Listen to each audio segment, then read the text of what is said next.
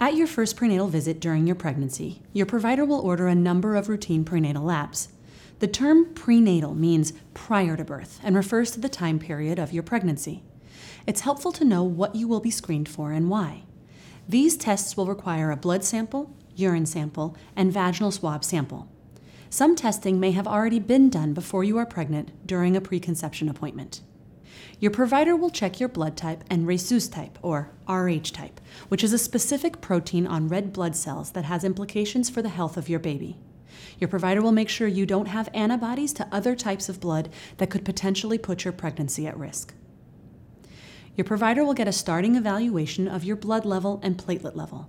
This helps ensure that you're not anemic or have complications that could lead to dangerous bleeding during your pregnancy or at delivery.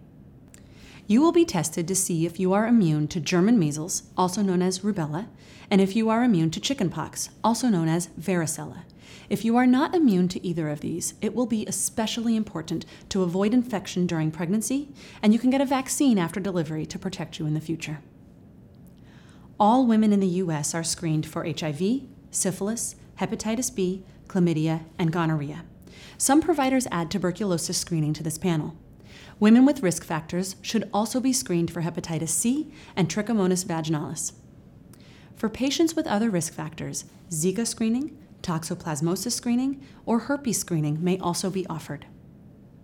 Your provider will check to see if you're carrying any bacteria in your urine. You may not have any symptoms, but if you have any bacteria, you will need antibiotic treatment to prevent a potential kidney infection during your pregnancy. The American College of Obstetrics and Gynecology recommends all women be tested to see if they are cystic fibrosis carriers or spinal muscular atrophy carriers. If you are found to be a carrier, your partner should also undergo testing. Women who are at risk of pre existing diabetes will be tested at the beginning of pregnancy, and most women will then be tested for gestational diabetes between 24 and 28 weeks of gestation. Thyroid screening is not recommended for all patients. If you have any risk factors or a history of thyroid dysfunction, your provider will recommend screening.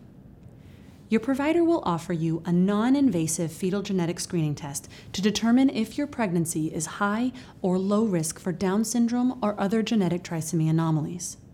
This testing is optional, and you have the choice to meet with a genetic counselor to find out more about it. If you test positive, you would then be given the option for invasive testing, such as with chorionic villi sampling or amniocentesis, to diagnose if your pregnancy is positive for a genetic anomaly.